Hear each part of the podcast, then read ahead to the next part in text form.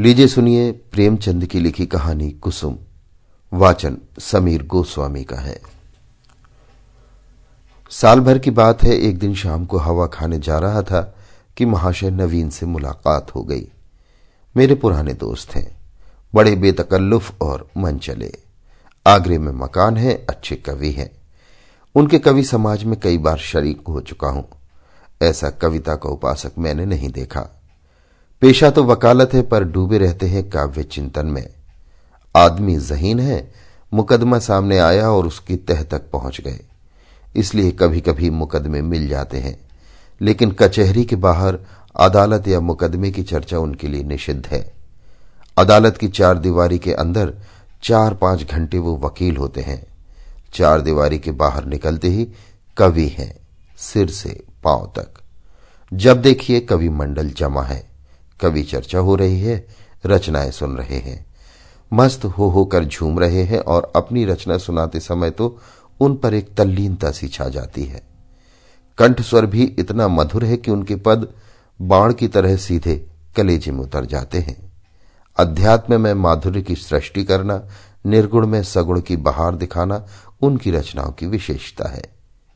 वो जब लखनऊ आते हैं, मुझे पहले सूचना दे दिया करते हैं। आज उन्हें अनायास लखनऊ में देखकर मुझे आश्चर्य हुआ। पूछा, आप यहाँ कैसे? कुशल तो है? मुझे आने की सूचना तक न दी? वो बोले, भाईजान, एक जंजाल में फंस गया हूँ। आपको सूचित करने का समय न था। फिर आपके घर को अपना घर समझता हूँ। इस तकल्लुफ की क्या ज़रूरत है कि आप मेरे लिए कोई विशेष प्रबंध करें? मैं एक ज़रूरी मामले में आपको कष्ट देने आया हूँ। इस वक्त की सैर को स्थगित कीजिए और चलकर मेरी विपत्ति कथा सुनिए। मैंने घबरा कर कहा, आपने तो मुझे चिंता में डाल दिया। आप और विपत्ति कथा? मेरे लिए तो प्राण सूखे जाते हैं। घर चलिए, चित्त शांत हो तो सुनाऊं। बाल बच्चे तो अच्छी तरह से हैं? हाँ, सब अच्छी तरह हैं, वैसी कोई बात नहीं है। तो चलिए, रेस्टोरेंट में कुछ जलपान तो कर लीजिए। नहीं भाई, इस वक्त मुझे जलपान नहीं सूझता। हम दोनों घर की ओर चले। घर पहुंचकर उनका हाथ मुँह धुलाया, शरबत पिलाया, इलायची पान खाकर उन्होंने अपनी विपत्ति कथा सुनानी शुरू की। कुसुम के विवाह में तो आप गए ही थे। उसके पहले भी आपने उसे देखा था। मेरा विचार है कि किसी सरल प्रकृति के युवक को आकर्षित करने के लिए जिन गुणों की ज़रूरत है, वे सब उसमें मौजूद हैं। आपका क्या ख्याल है? मैंने तत्परता से कहा, मैं आपसे कहीं ज़्यादा कुसुम का प्रशंसक हूँ। ऐसी लज्जाशील, सुघड़, सलीकेदार और विनोदनी बालिका मैंने दूसरी नहीं देखी। महाशय नवीन ने करुण स्वर में कहा, वही कुसुम आज अपने पति के निर्दय व्यवहार के कारण रो रो कर प्राण दे रही है। उसका गौना हुए एक साल हो रहा है।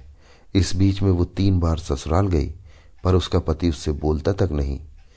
उसकी सूरत से बेजार है। मैंने बहुत चाहा कि उसे बुलाकर दोनों में सफ़ाई करा दूँ, मगर ना आता है, ना मेरे पत्रों का उत्तर देता है। न जाने क्या गांठ पड़ गई है कि उसने इस बेदर्दी से आँखें फेर ली हैं। अब सुनता हूँ उसका दूसरा विवाह होने वाला है। कुसुम का बुरा हाल हो रहा है। आप शायद उसे देखकर पहचान भी ना सके। रात दिन रोने के सिवा दूसरा काम नहीं है। इससे आप हमारी परेशानी का अनुमान कर सकते हैं। ज़िंदगी की सारी अभिलाषाएँ मिटी जाती हैं। हमें ईश्वर ने पुत्र न दिया, पर हम अपनी कुसुम को पाकर संतुष्ट थे और अपने भाग्य को धन्य मानते थे। उसे कितने लाड़ प्यार से पाला, कभी उसे फूल की छड़ी से भी न छुआ। उसकी शिक्षा दीक्षा में कोई बात उठा न रखी। उसने बीए नहीं पास किया, लेकिन विचारों की प्रौढ़ता और ज्ञान विस्तार में किसी ऊँचे दर्जे की शिक्षित महिला से कम नहीं। आपने उसके लेख देखे हैं। मेरा ख्याल है बहुत कम देवियाँ वैसे लेख लिख सकती हैं। समाज, धर्म, नीति, सभी विषयों में उसके विचार बड़े परिष्कृत हैं। बहस करने में तो वो इतनी पटु है कि मुझे आश्चर्य होता है। गृह प्रबंध में इतनी कुशल है कि मेरे घर का प्राय सारा प्रबंध उसी के हाथ में था। किंतु पति की दृष्टि में वो पाँव की धूली के बराबर भी नहीं। बार बार पूछता हूँ तूने उसे कुछ कह दिया है? या क्या बात है? आखिर वो क्यों तुझसे इतना उदासीन है? इसके जवाब में रोकर यही कहती है, मुझसे तो उन्होंने कभी कोई बातचीत ही नहीं की। मेरा विचार है कि पहले दिन ही दोनों में कुछ मन मुटाव हो गया। वो कुसुम के पास आया होगा और उसने कुछ पूछा होगा। उसने मारे शर्म के जवाब न दिया होगा। संभव है दो चार बातें और भी की हो। कुसुम ने सिर न उठाया होगा। आप जानते ही हैं, वो कितनी शर्मीली है। बस पतिदेव रूठ गए होंगे। मैं तो कल्पना ही नहीं कर सकता कि कुसुम जैसी बालिका से कोई पुरुष उदासीन रह सकता है। लेकिन दुर्भाग्य का कोई क्या करे? दुखिया ने पति के नाम कई पत्र लिखे, पर उस निर्दयी ने एक का भी जवाब न दिया। सारी चिट्ठियाँ लौटा दी। मेरी समझ नहीं आता कि उस पाषाण हृदय को कैसे पिघलाऊं। मैं अब खुद तो उसे कुछ लिख नहीं सकता। आप ही कुसुम की प्राण रक्षा करें। नहीं तो शीघ्र ही उसके जीवन का अंत हो जाएगा और उसके साथ हम दोनों प्राणी भी सिधार जाएँगे। उसकी व्यथा अब नहीं देखी जाती। नवीन जी की आँखें सजल हो गईं। मुझे भी अत्यंत शोभ हुआ। उन्हें तसल्ली देता हुआ बोला, आप इतने दिनों इस चिंता में पड़े रहे? मुझे पहले ही क्यों ना कहा? मैं आज ही मुरादाबाद जाऊँगा और उस लौंडे की इस बुरी तरह खबर लूँगा कि वो भी याद करेगा। बच्चों को ज़बरदस्ती घसीट कर लाऊँगा और कुसुम के पैरों पर गिरा दूँगा। नवीन जी मेरे आत्मविश्वास पर मुस्कुराकर बोले, आप उससे क्या कहेंगे? ये ना पूछिए वशीकरण के जितने मंत्र हैं, उन सभी की परीक्षा करूँगा। तो आप कदापि सफल ना होंगे। वो इतना शीलवान, इतना विनम्र, इतना प्रसन्न मुख है, इतना मधुरभाषी है कि आप वहाँ से उसके भक्त होकर लौटेंगे। वो नित्य आपके सामने हाथ बांधे खड़ा रहेगा। उसकी सारी कठोरता शांत हो जाएगी। आपके लिए तो एक ही साधन है। आपके कलम में जादू है। आपने कितने ही युवकों को सन्मार्ग पर लगाया है। हृदय में सोई हुई मानवता को जगाना आपका हिस्सा है। मैं चाहता हूँ आप कुसुम की ओर से एक ऐसा करुणाजनक, ऐसा दिल हिला देने वाला पत्र लिखे कि वो लज्जित हो जाए। और उसकी प्रेम भावना सचेत हो उठे। मैं जीवन पर्यंत आपका आभारी रहूँगा। नवीन जी कवि ही तो ठहरे। इस तजवीज में वास्तविकता की अपेक्षा कवित्व ही की प्रधानता थी। आप मेरे कई गल्पों को पढ़कर रो पड़े हैं। इससे आपको विश्वास हो गया है कि मैं चतुर सपेरे की भांति जिस दिल को चाहूँ नचा सकता हूँ। आपको ये मालूम नहीं कि सभी मनुष्य कवि नहीं होते, और न एक से भावुक जिन गल्पों को पढ़कर आप रोए हैं, उन्हीं गल्पों को पढ़कर कितने ही सज्जनों ने विरक्त होकर पुस्तकें फेंक दी हैं। पर इन बातों का वो अवसर न था। वो समझते कि मैं अपना गला छुड़ाना चाहता हूँ। इसलिए मैंने सहृदयता से कहा, आपको बहुत दूर की सूझी, और मैं उस प्रस्ताव से सहमत हूँ, और यद्यपि आपने मेरी करुण उत्पादक शक्ति का अनुमान करने में अतियुक्ति से काम लिया है, लेकिन मैं आपको निराश नहीं करूँगा। मैं पत्र लिखूँगा यथाशक्ति उस युवक की न्याय बुद्धि को जगाने की चेष्टा भी करूँगा। लेकिन आप अनुचित न समझे तो पहले मुझे वो पत्र दिखा दे, जो कुसुम ने अपने पति के नाम लिखे थे। उसने पत्र तो लौटा ही दिए हैं, और यदि कुसुम ने उन्हें फाड़ नहीं डाला है तो उसके पास होंगे। इन पत्रों को देखने से मुझे ज्ञात हो जाएगा कि किन पहलुओं पर लिखने की गुंजाइश बाकी है। नवीन जी ने जेब से पत्रों का एक पुलिंदा निकालकर मेरे सामने रख दिया और बोले मैं जानता था आप इन पत्रों को देखना चाहेंगे, इसलिए इन्हें साथ लेता आया। आप इन्हें शौक से पढ़े। कुसुम जैसी मेरी लड़की है, वैसी ही आपकी भी लड़की है। आपसे क्या पर्दा? सुगंधित गुलाबी चिकने कागज़ पर बहुत ही सुंदर अक्षरों में लिखे हुए उन पत्रों को मैंने पढ़ना शुरू किया। मेरे स्वामी, मुझे यहाँ आए एक सप्ताह हो गया, लेकिन आँखें पल भर के लिए भी नहीं झपकी। सारी रात करवटें बदलते बीत जाती हैं। बार बार सोचती हूँ, मुझसे ऐसा क्या अपराध हुआ कि उसकी आप मुझे ये सजा दे रहे हैं। आप मुझे झिड़कें, घुड़कें, कोसें, इच्छा हो तो मेरे कान भी पकड़े। मैं इन सभी सजाओं को सहर्ष सह लूँगी लेकिन ये निष्ठुरता नहीं सही जाती। मैं आपके घर एक सप्ताह रही।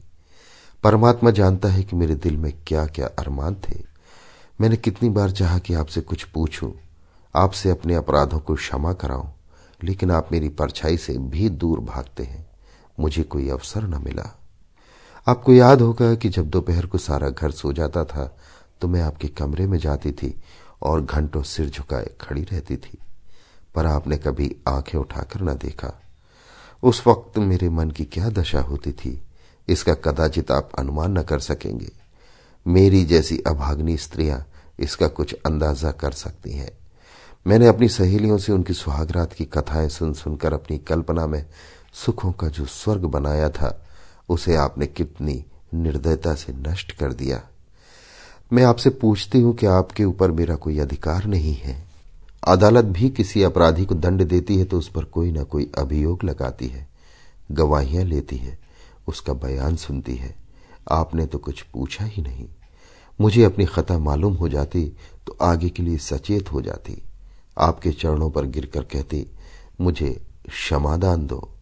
मैं शपथ पूर्वक कहती हूँ कि मुझे कुछ नहीं मालूम। आप क्यों रुष्ट हो गए? संभव है आपने अपनी पत्नी में जिन गुणों के देखने की कामना की हो, वो मुझमें ना हो। बेशक मैं अंग्रेज़ी नहीं पढ़ी, अंग्रेज़ी समाज रीति नीति से परिचित नहीं, न अंग्रेज़ी खेल ही खेलना जानती हूँ।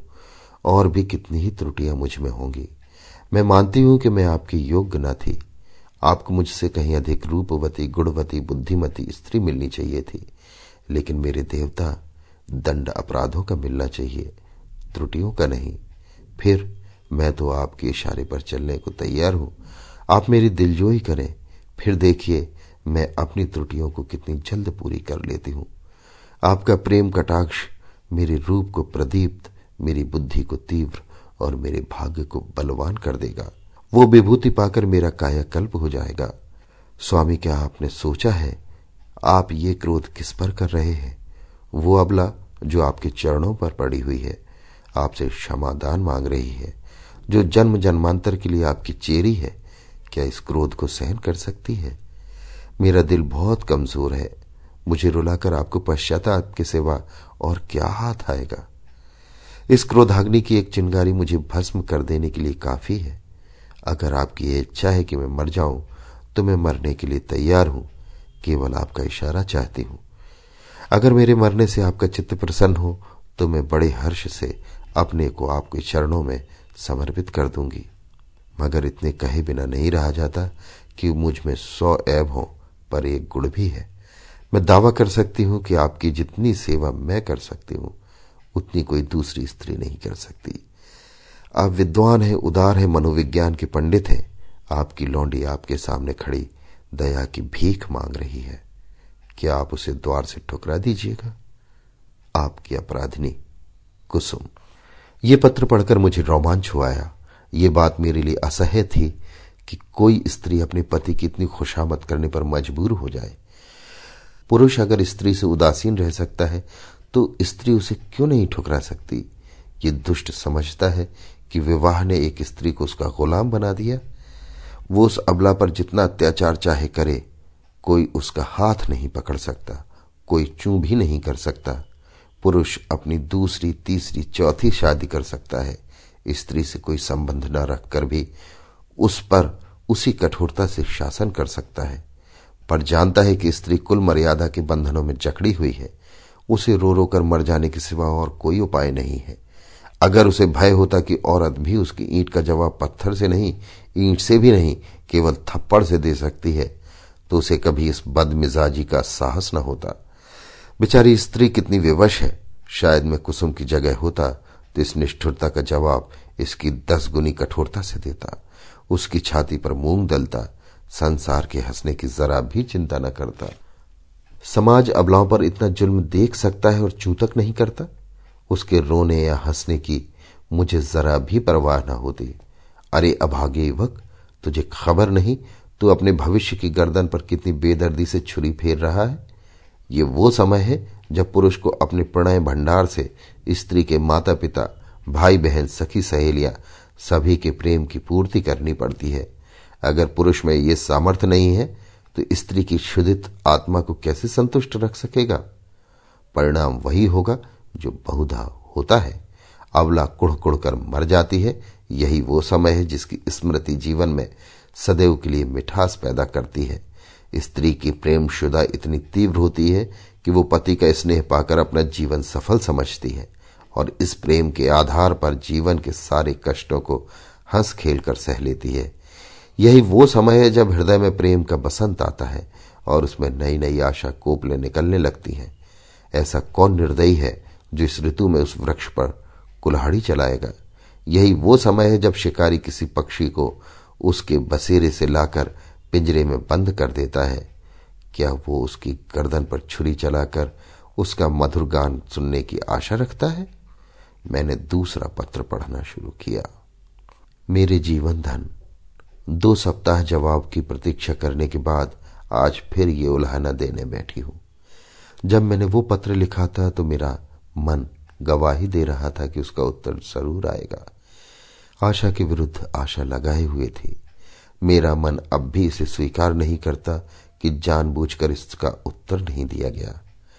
कदाचित आपको अवकाश नहीं मिला या ईश्वर न करे, कहीं आप अस्वस्थ तो नहीं हो गए? किससे पूछूँ? इसी विचार से ही मेरा हृदय काँप रहा है। मेरी ईश्वर से यही प्रार्थना है कि आप प्रसन्न और स्वस्थ हो। पत्र मुझे ना लिखे, ना सही। रोकर चुप ही तो हो जाऊँगी। आपको ईश्वर का वास्ता है। अगर आपको किसी प्रकार का कष्ट हो तो मुझे तुरंत पत्र लिखिए। मैं किसी को साथ लेकर आ जाऊँगी। मर्यादा और परिपाटी के बंधनों से मेरा जी घबराता है। ऐसी दशा में भी यदि आप मुझे अपनी सेवा से वंचित रखते हैं तो आप मुझसे मेरा वो अधिकार छीन रहे हैं, जो मेरे जीवन की सबसे मूल्यवान वस्तु है। मैं आपसे कुछ नहीं मांगती। आप मुझे मोटा से मोटा खिलाइए, मोटे से मोटा पहनाइए। मुझे जरा भी शिकायत न होगी। मैं आपके साथ घोर से घोर विपत्ति में भी प्रसन्न रहूँगी। मुझे आभूषणों की लालसा नहीं, धन बटोरने की लालसा नहीं। मेरे जीवन का उद्देश्य केवल आपकी सेवा करना है। यही उसका ध्येय है। मेरे लिए दुनिया में कोई देवता नहीं, कोई गुरु नहीं, कोई हाकिम नहीं। मेरे देवता आप हैं, मेरे गुरु आप हैं, मेरे राजा आप हैं। मुझे अपने चरणों से न हटाइए, मुझे ठुकराइए नहीं। मैं सेवा और प्रेम में फूल लिए, कर्तव्य और व्रत की भेंट आंचल में सजाए आपकी सेवा में आई हूँ।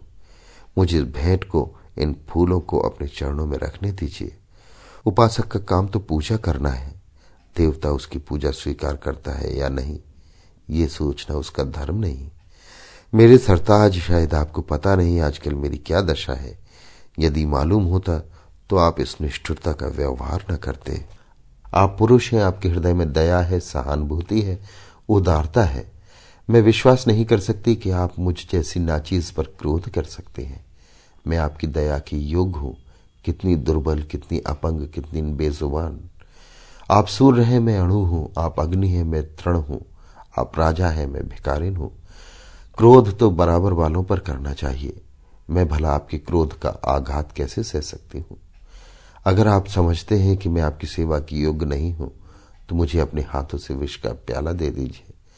मैं उसे सुधा समझकर सिर आँखों से लगाऊँगी और आँखें बंद करके पी जाऊँगी। जब ये जीवन आपकी भेंट हो गया तो आप मारें या जिलाएँ, ये आपकी इच्छा पर है। मुझे यही संतोष काफ़ी है कि मेरी मृत्यु से आप निश्चिंत हो गए। मैं तो इतना ही जानती हूँ कि मैं आपकी हूँ और सदैव आपकी रहूँगी। इस जीवन में ही नहीं, बल्कि अनंत तक। अभाग्नि, कुसुम। ये पत्र पढ़कर मुझे कुसुम पर झुझलाहट आने लगी और उस लौंडे से तो घृणा हो गई। माना तुम स्त्री हो आजकल की प्रथानुसार पुरुष को तुम्हारे ऊपर हर तरह का अधिकार है, लेकिन नम्रता की भी तो कोई सीमा होती है। स्त्री में कुछ तो मान, कुछ अकड़ होनी चाहिए। अगर पुरुष उससे ऐठता है तो उसे भी चाहिए कि उसकी बात न पूछे। स्त्रियों को धर्म और त्याग का पाठ पढ़ा पढ़ाकर हमने उनके आत्मसम्मान और आत्मविश्वास दोनों ही का अंत कर दिया। अगर पुरुष स्त्री का मोहताज नहीं तो स्त्री भी पुरुष की मोहताज क्यों हो? ईश्वर ने पुरुष को हाथ दिए हैं तो क्या स्त्री को उससे वंचित कर रखा है? पुरुष के पास बुद्धि है तो क्या स्त्री अबोध है? इसी नम्रता ने तो मर्दों का मिजाज आसमान पर पहुँचा दिया। पुरुष रूठ गया तो स्त्री के लिए मानो प्रलय आ गई। मैं तो समझता हूँ, कुसुम नहीं, उसका अभागा पति ही दया की योग्य है, जो कुसुम जैसी स्त्री रत्न की कद्र नहीं कर सकता। मुझे ऐसा संदेह होने लगा कि इस लौंडे ने कोई दूसरा रोग पाल रखा है। किसी शिकारी के रंगीन जाल में फंसा हुआ है। खैर, मैंने तीसरा पत्र खोला। प्रियतम, अब मुझे मालूम हो गया है कि मेरी ज़िंदगी निरुद्देश है। जिस फूल को देखने वाला, चुनने वाला कोई नहीं, वो खिले तो क्यों? क्या इसलिए कि मुरझाकर ज़मीन पर गिर पड़े और पैरों से कुचल दिया जाए? मैं आपके घर में एक महीना रहकर दोबारा आई हूँ। ससुर जी ही ने मुझे बुलाया। ससुर जी ही ने मुझे विदा कर दिया। इतने दिनों में आपने एक बार भी मुझे दर्शन न दिए। आप दिन में बीसों ही बार घर आते थे। अपने भाई बहनों से हँसते बोलते थे या मित्रों के साथ सैर तमाशे देखते थे। लेकिन मेरे पास आने की आपने कसम खा ली थी। मैंने कितनी बार आपके पास संदेश भेजे, कितना अनुनय विनय किया, कितनी बार बेशर्मी करके आपके कमरे में गई। लेकिन आपने कभी मुझे आँखें उठाकर भी ना देखा। मैं तो कल्पना ही नहीं कर सकती कि कोई प्राणी इतना हृदयहीन हो सकता है। प्रेम के योग्य नहीं, विश्वास के योग्य नहीं, सेवा करने के योग्य नहीं, क्या दया के भी योग्य नहीं? मैंने उस दिन कितनी मेहनत और प्रेम से आपके लिए रसगुल्ले बनाए थे। आपने उन्हें हाथ से छुआ भी नहीं। जब आप मुझसे इतने विरक्त हैं तो मेरी समझ में नहीं आता कि जीकर क्या करूँ। ना जाने वो कौन सी आशा है जो मुझे जीवित रखे हुए है। क्या अंधेर है कि आप सजा तो देते हैं, पर अपराध नहीं बताते। ये कौन सी बात है? आपको ज्ञात है, इस एक मास में मैंने मुश्किल से दस दिन आपके घर में भोजन किया होगा। मैं इतनी कमज़ोर हो गई हूँ कि चलती हूँ तो आँखों के सामने अंधेरा छा जाता है। आँखों में जैसे ज्योति ही नहीं रही, हृदय में मानो रक्त का संचालन ही नहीं रहा। खैर सता लीजिए जितना जी चाहे। इस अनीति का अंत भी एक दिन हो ही जाएगा। अब तो मृत्यु ही पर सारी आशाएँ टिकी हुई हैं। अब मुझे प्रतीत हो रहा है कि मेरे मरने की खबर पाकर आप उछलेंगे और हल्की सांस लेंगे। आपकी आँखों से आँसू की एक बूंद भी न गिरेगी। पर यह आपका दोष नहीं, मेरा दुर्भाग्य है। उस जन्म में मैंने कोई बहुत बड़ा पाप किया था। मैं चाहती हूँ, मैं भी आपकी परवाह ना करूँ। आप ही की भांति अपनी आँखें फेर लू। मुँह फेर लू, दिल फेर लू। लेकिन ना जाने क्यों, मुझमें वो शक्ति नहीं है। क्या लता वृक्ष की भांति खड़ी रह सकती है? वृक्ष के लिए किसी सहारे की ज़रूरत नहीं। लता वो शक्ति कहाँ से लाए? वो तो वृक्ष से लिपटने के लिए पैदा की गई है। उसे वृक्ष से अलग कर दो तो वो सूख जाएगी। मैं आपसे पृथक अपने अस्तित्व की कल्पना नहीं कर सकती। मेरे जीवन की हर एक गति प्रत्येक विचार, प्रत्येक कामना में आप मौजूद हैं। मेरा जीवन वो वृक्ष है जिसके केंद्र आप हैं। मैं वो हार हूँ जिसके प्रत्येक फूल में आप धागे की भांति घुसे हुए हैं। उस धागे के बगैर हार के फूल बिखर जाएँगे और धूल में मिल जाएँगे। मेरी एक सहेली है शन्नो। उसका इस साल पाणी ग्रहण हो गया है। उसका पति जब ससुराल आता है, शन्नो के पाँव ज़मीन पर नहीं पड़ते। दिन भर में न जाने कितने रूप बदलती है। मुख कमल खिल जाता है। उल्लास संभाले नहीं संभलता। उसे बिखेरती है, लुटाती चलती है, हम जैसे अभागों के लिए। जब आकर मेरे गले से लिपट जाती है तो हर्ष और उन्माद की वर्षा से जैसे मैं लथपथ हो जाती हूँ। दोनों अनुराग से मतवाले हो रहे हैं।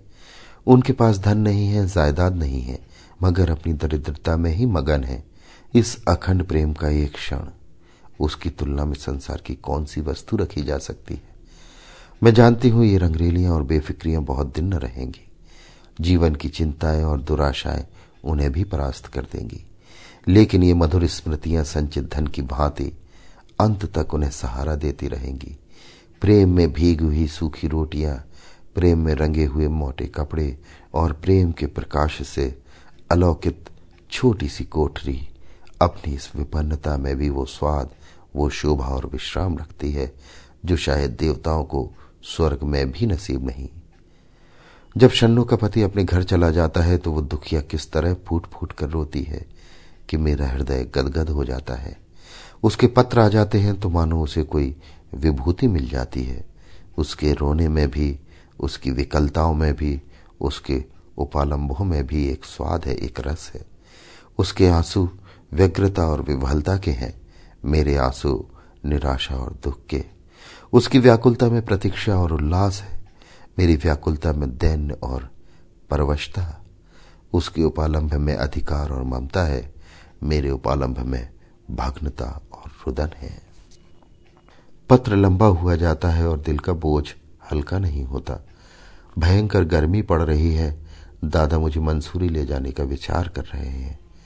मेरी दुर्बलता से उन्हें टीबी का संदेह हो रहा है। वो नहीं जानते मेरे लिए मंसूरी नहीं, स्वर्ग भी काल कोठरी है। अभाग्नि, कुसुम, मेरे पत्थर के देवता। कल मंसूरी से लौट आई। लोग कहते हैं बड़ा स्वास्थ्यवर्धक और रमणीक स्थान है। होगा, मैं तो एक दिन भी कमरे से नहीं निकली। भग्न हृदयों के लिए संसार सूना है। मैंने रात एक बड़ा मज़ेदार सपना देखा। बतलाओ पर क्या फ़ायदा? न जाने क्यों मैं अब भी मौत से डरती हूँ। आशा का कच्चा धागा मुझे अब भी जीवन से बांधे हुए है। जीवन उद्यान के द्वार पर जाकर बिना सैर किए लौट जाना कितना हसरतनाक है। अंदर क्या सुषमा है, क्या आनंद है। मेरे लिए वो द्वार ही बंद है। कितनी अभिलाषा से विहार का आनंद उठाने चली थी। कितनी तैयारियों से। पर मेरे पहुँचते ही द्वार बंद हो गया है। अच्छा बतलाइयो मैं मर जाऊँगी तो मेरी लाश पर आप आँसू की दो बूंद गिराओगे? जिसकी ज़िंदगी भर ज़िम्मेदारी ली थी, जिसकी सदैव के लिए बाह पकड़ी थी, क्या उसके साथ इतनी भी उदारता न करोगे?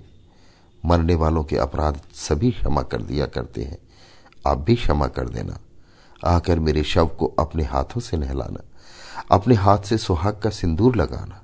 अपने हाथ से सुहाग की चूड़ियाँ पहनाना। अपने हाथ से मुँह में गंगा जल डालना।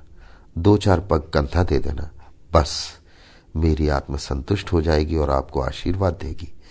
मैं वचन देती हूँ कि मालिक के दरबार में आपका यश गाऊँगी। क्या यह भी महँगा सौदा है? इतने से शिष्टाचार से आप अपनी सारी जिम्मेदारियों से मुक्त हो जाएँगे। आह, मुझे विश्वास होता कि आप इतना शिष्टाचार ज़रूर करेंगे तो मैं कितनी खुशी से मौत का स्वागत करती। लेकिन मैं आपके साथ अन्याय नहीं करूँगी। आप कितने ही निष्ठुर हो इतने निर्दय नहीं हो सकते। मैं जानती हूँ ये समाचार पाते ही आप आएँगे और शायद एक क्षण के लिए शोक मृत्यु पर आपकी आँखें रो पड़े। कहीं मैं अपने जीवन में वो शुभ अवसर देख सकती। अच्छा क्या मैं एक प्रश्न कर सकती हूँ? नाराज़ ना होना। क्या मेरी जगह किसी और सौभाग्यवती ने ले ली है? अगर ऐसा है तो बधाई जरा उसका चित्र मेरे पास भेज देना।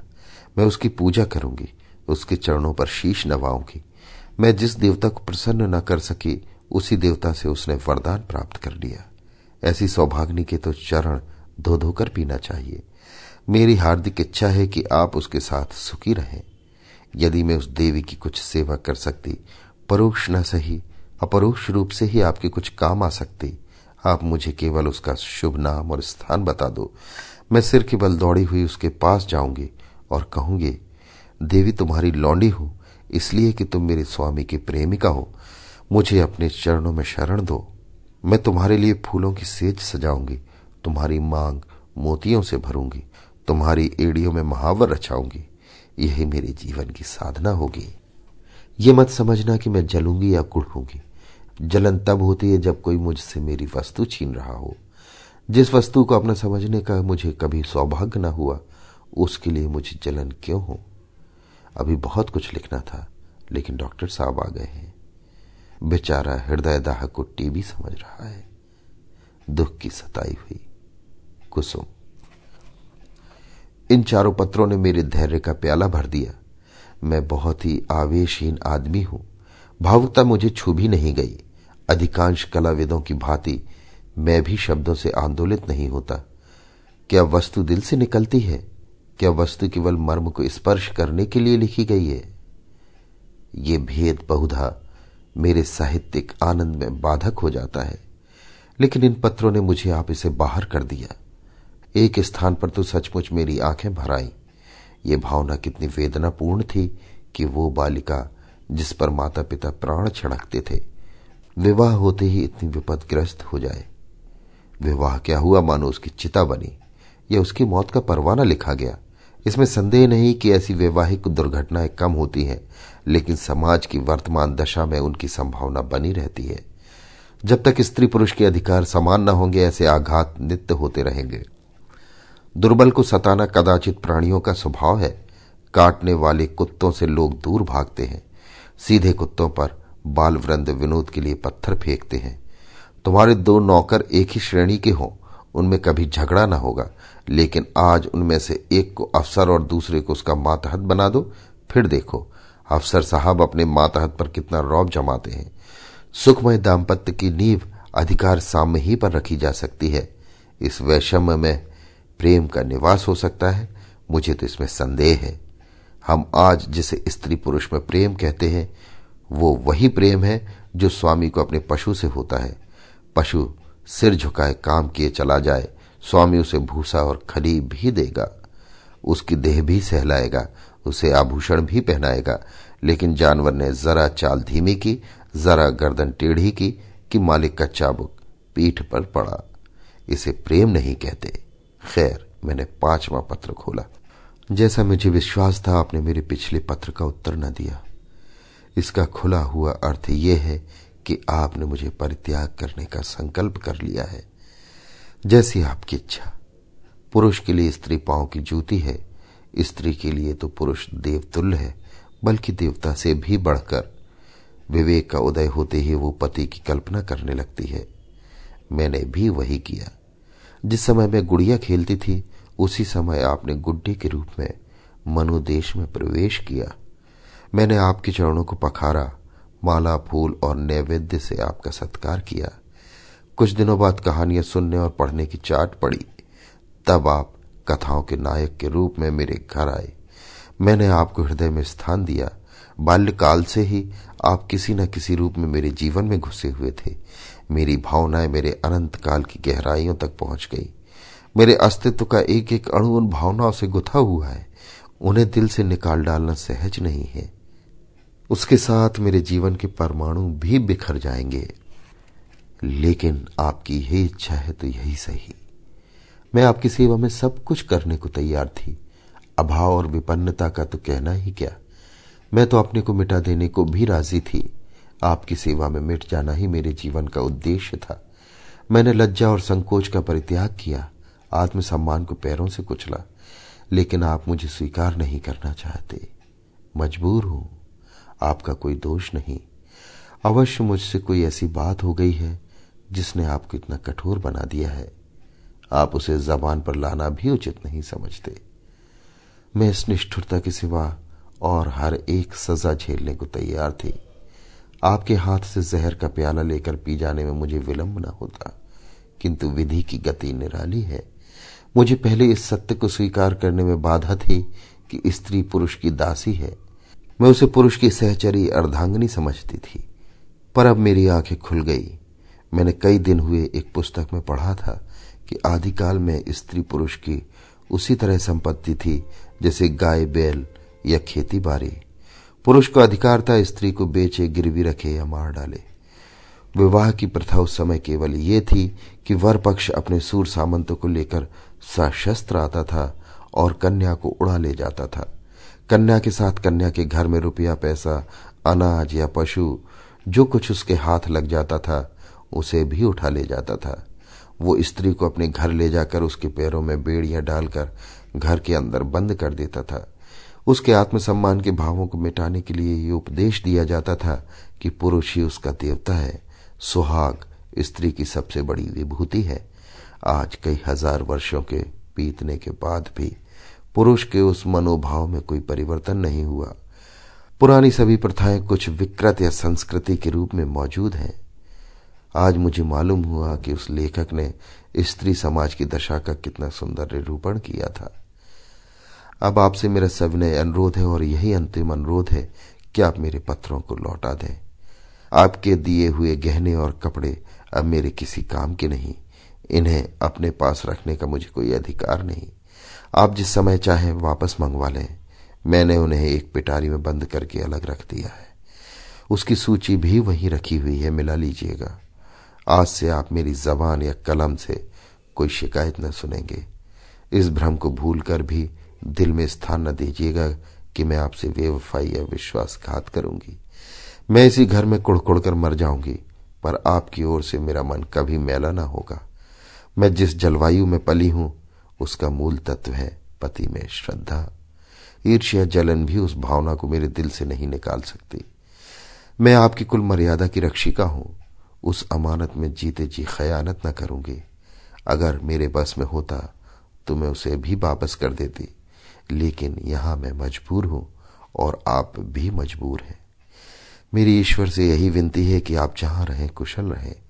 जीवन में मुझे सबसे कटु अनुभव जो हुआ, वो यही है कि नारी जीवन अधम है, अपने लिए, अपने माता पिता के लिए, अपने पति के लिए। उसकी कद्र न माता के घर में है, न पति के घर में। मेरा घर शोकागार बना हुआ है। अम्मा रो रही हैं, दादा रो रहे हैं, कुटुंब के लोग रो रहे हैं। एक मेरी जात से लोगों को कितनी मानसिक वेदना हो रही है। कदाचित वे सोचते होंगे, कुल मिनाती ये कन्या मर गई होती तो अच्छा होता, मगर सारी दुविधा एक तरफ़ हो जाए। आपका प्यार मैं नहीं पा सकती। आप मेरे प्रभु हैं, आपका फैसला अटल है। उसकी कहीं अपील नहीं, कहीं फरियाद नहीं। खैर, आज से ये कांड समाप्त हुआ। अब मैं हूँ और मेरा दलित भग्न हृदय। हसरत यही है कि आपकी कुछ सेवा ना कर सकी। अभाग्नि कुसुम। मालूम नहीं मैं कितनी देर तक मूक वेदना की दशा में बैठा रहा कि महाशय नवीन बोले, आपने इन पत्रों को पढ़कर क्या निश्चय किया? मैंने रोते हुए हृदय से कहा, अगर इन पत्रों ने उस नर पिशाच के दिल पर कोई असर न किया तो मेरा पत्र भला क्या असर करेगा? इससे अधिक करुणा और वेदना मेरी शक्ति के बाहर है। ऐसा कौन सा धार्मिक भाव है जिसे इन पत्रों में स्पर्श न किया गया हो? दया, लज्जा, तिरस्कार, न्याय, मेरे विचार में तो कुसुम ने कोई पहलू नहीं छोड़ा। मेरे लिए अब यही अंतिम उपाय है कि मैं उस शैतान के सिर पर सवार हो जाऊँ और उससे मुँह दर मुँह बात करके समस्या की तह तक पहुँचने की चेष्टा करूँ। अगर उसने मुझे कोई संतोषप्रद उत्तर न दिया तो मैं उसका और अपना खून एक कर दूँगा। या तो मुझी को फांसी होगी, या वही काले पानी जाएगा। कुसुम ने जिस धैर्य और साहस से काम लिया है, वो सराहनीय है। आप उसे सांत्वना दीजिएगा। मैं आज रात की गाड़ी से मुरादाबाद जाऊँगा और परसों तक जैसी कुछ परिस्थिति होगी, उसकी आपको सूचना दूँगा। मुझे तो ये कोई चरित्रहीन और बुद्धिहीन युवक मालूम होता है। मैं उस बहक में जाने क्या क्या बकता रहा। इसके बाद हम दोनों भोजन करके स्टेशन गए। वो आगरे गए, मैंने मुरादाबाद का रास्ता लिया। उनके प्राण अब भी सूखे जाते थे कि क्रोध के आवेश में मैं कोई पागलपन न कर बैठूं। मेरे बहुत समझाने पर उनका चित्त शांत हुआ। मैं प्रातःकाल मुरादाबाद पहुँचा और जाँच शुरू कर दी। इस युवक के चरित्र के विषय में मुझे जो संदेह था वो गलत निकला। मोहल्ले में, कॉलेज में, इष्ट मित्रों में सभी उसके प्रशंसक थे। अंधेरा और गहरा होता हुआ जान पड़ा। संध्या समय में उसके घर जा पहुँचा, जिस निष्कपट भाव से वो दौड़कर मेरे पैरों पर झुका है, वो मैं नहीं भूल सकता। ऐसा वाक चतुर ऐसा सुशील और विनीत युवक मैंने नहीं देखा। बाहर और भीतर में इतना आकाश पाताल का अंतर मैंने कभी ना देखा था। मैंने कुशल क्षेम और शिष्टाचार के दो चार वाक्यों के बाद पूछा तुमसे मिलकर चित्त प्रसन्न हुआ। लेकिन आखिर कुसुम ने क्या अपराध किया है, जिसका तुम उसे इतना कठोर दंड दे रहे हो? उसने तुम्हारे पास कई पत्र लिखे। तुमने एक का उत्तर न दिया। वो दो तीन बार यहाँ भी आई, पर तुम उससे बोले तक नहीं। क्या उस निर्दोष बालिका के साथ तुम्हारा ये अन्याय नहीं है? युवक ने लज्जित भाव से कहा, बहुत अच्छा होता कि आपने इस प्रश्न को ना उठाया होता। उसका जवाब देना मेरे लिए मुश्किल है। मैंने तो इसे आप लोगों के अनुमान पर छोड़ दिया था, लेकिन इस गलत फहमी को दूर करने के लिए मुझे विवश होकर कहना पड़ेगा। ये कहते कहते वो चुप हो गया। बिजली की बत्ती पर भांति भांति के कीट पतंगे जमा हो गए थे। कई झींगुर उछल उछल कर मुँह पर आ जाते थे और जैसे मनुष्य पर अपनी विजय का परिचय देकर उड़ जाते थे। एक बड़ा सा अखफोड़ भी मेज पर बैठा था और शायद जस्त मारने के लिए अपनी देह तौल रहा था। युवक ने एक पंखा लाकर मेज पर रख दिया। उसने विजयी कीट पतंगों को दिखा दिया कि मनुष्य इतना निर्बल नहीं है जितना वे समझ रहे थे। एक क्षण में मैदान साफ़ हो गया और हमारी बातों में दखल देने वाला कोई ना रहा। युवक ने सकचाते हुए कहा, संभव है आप मुझे अत्यंत लोभी, कमीना और स्वार्थी समझे, लेकिन यथार्थ यह है कि इस विवाह से मेरी वो अभिलाषा न पूरी हुई जो मुझे प्राणों से भी प्रिय थी। मैं विवाह पर रजामंद न था। अपने पैरों में बेड़ियाँ न डालना चाहता था। किंतु जब महाशय नवीन बहुत पीछे पड़ गए और उनकी बातों से मुझे ये आशा हुई कि वो सब प्रकार से मेरी सहायता करने को तैयार है, तब मैं राज़ी हो गया। पर विवाह होने के बाद उन्होंने मेरी बात भी न पूछी। मुझे एक पत्र भी न लिखा कि कब तक वो मुझे विलायत भेजने का प्रबंध कर सकेंगे। हालाँकि मैंने अपनी इच्छा उन पर पहले ही प्रकट कर दी थी। पर उन्होंने मुझे निराश करना ही उचित समझा। उनकी इस अकृपा ने मेरे सारे मंसूबे धूल में मिला दिए। मेरे लिए अब इसके सिवा और क्या रह गया है कि एलएलबी पास कर लो और कचहरी में जूती फटफटाता फिरूं? मैंने पूछा तो आखिर तुम नवीन जी से क्या चाहते हो? लेन देन में तो उन्होंने कोई शिकायत का अवसर नहीं दिया। तुम्हें विलायत भेजने का खर्च तो शायद उनके काबू से बाहर हो। युवक ने सिर झुकाकर कहा तो ये उन्हें पहले ही मुझसे कह देना चाहिए था। फिर मैं विवाह ही क्यों करता? उन्होंने चाहे कितना ही खर्च कर डाला हो, पर इससे मेरा क्या उपकार हुआ? दोनों तरफ़ से दस बारह हज़ार रुपये खाक में मिल गए, और उनके साथ मेरी अभिलाषाएँ भी खाक में मिल गईं। पिताजी पर तो कई हज़ार का ऋण हो गया है। वो अब मुझे इंग्लैंड नहीं भेज सकते। क्या पूज्य नवीन जी चाहते तो मुझे इंग्लैंड न भेज देते? उनके लिए दस पाँच हज़ार की कोई हकीकत नहीं। मैं सन्नाटे में आ गया। मेरे मुँह से अनायास निकल गया। छी, वाहरी दुनिया और वाहरे हिंदू समाज। तेरे यहाँ ऐसे ऐसे स्वार्थ के दास पड़े हुए हैं, जो एक अबला का जीवन संकट में डालकर, उसके पिता पर ऐसा अत्याचारपूर्ण दबाव डालकर ऊँचा पद प्राप्त करना चाहते हैं। विद्यार्जन के लिए विदेश जाना बुरा नहीं। ईश्वर सामर्थ्य दे तो शौक से जाओ। किंतु पत्नी का परित्याग करके ससुर पर इसका भार रखना निर्लजता की पराकाष्ठा है। तारीफ़ की बात तो तब थी कि तुम अपने पुरुषार्थ से जाते। इस तरह किसी की गर्दन पर सवार होकर अपना आत्मसम्मान बेचकर गए तो क्या कहे? इस पामर की दृष्टि में कुसुम का कोई मूल्य ही नहीं। वो केवल उसकी स्वार्थ सिद्धि का साधन मात्र है। ऐसे नीच प्रकृति के आदमी से कुछ तर्क करना व्यर्थ था। परिस्थिति ने हमारी चुटिया उसके हाथ में दे रखी थी और हमें उसके चरणों पर सिर झुकाने के सिवाय और कोई उपाय न था। दूसरी गाड़ी से मैं आगरे जा पहुँचा और नवीन जी से यह वृतांत कहा, उन बिचारी को क्या मालूम था कि यहाँ सारी ज़िम्मेदारी उन्हीं के सिर पर डाल दी गई है। यद्यपि इस मंदी ने उनकी वकालत भी ठंडी कर रखी है और वो दस पाँच हज़ार का खर्च सुगमता से नहीं उठा सकते, लेकिन इस युवक ने उनसे इसका संकेत भी किया होता तो वो अवश्य कोई ना कोई उपाय करते। कुसुम के सिवा दूसरा उनका कौन बैठा हुआ है? उन बेचारे को तो इस बात का ज्ञान ही न था। अतएव मैंने जो ही उनसे ये समाचार कहा तो वो बोल उठे, छी, इस जरा सी बात को इस भले आदमी ने इतना तूल दे दिया।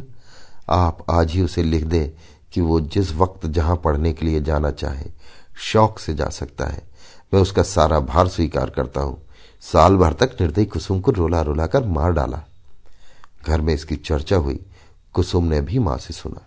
मालूम हुआ एक हज़ार का चेक उसके पति के नाम भेजा जा रहा है, पर इस तरह जैसे किसी संकट का मोचन करने के लिए अनुष्ठान किया जा रहा हो।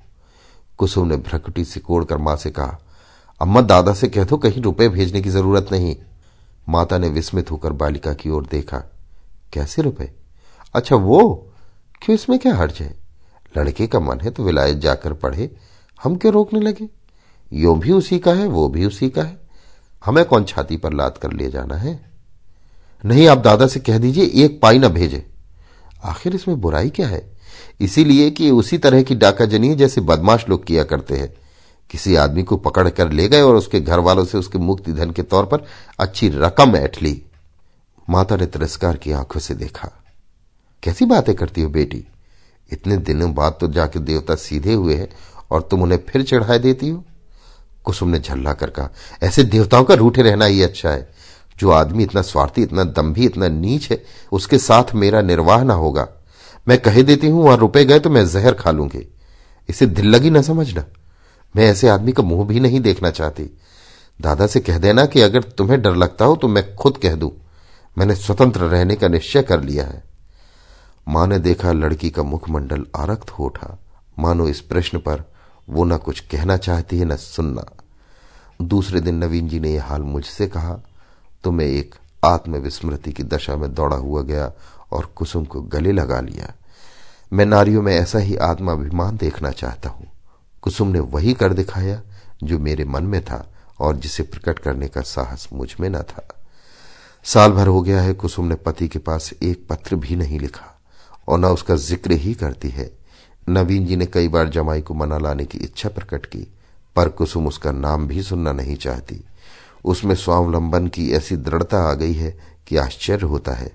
उसके मुख पर निराशा और वेदना के पीलेपन और तेजहीनता की जगह स्वाभिमान और स्वतंत्रता की लाली और तेजस्विता भाषित हो गई है। अभी आप सुन रहे थे प्रेमचंद की लिखी कहानी कुसुम, वाचन समीर गोस्वामी का था।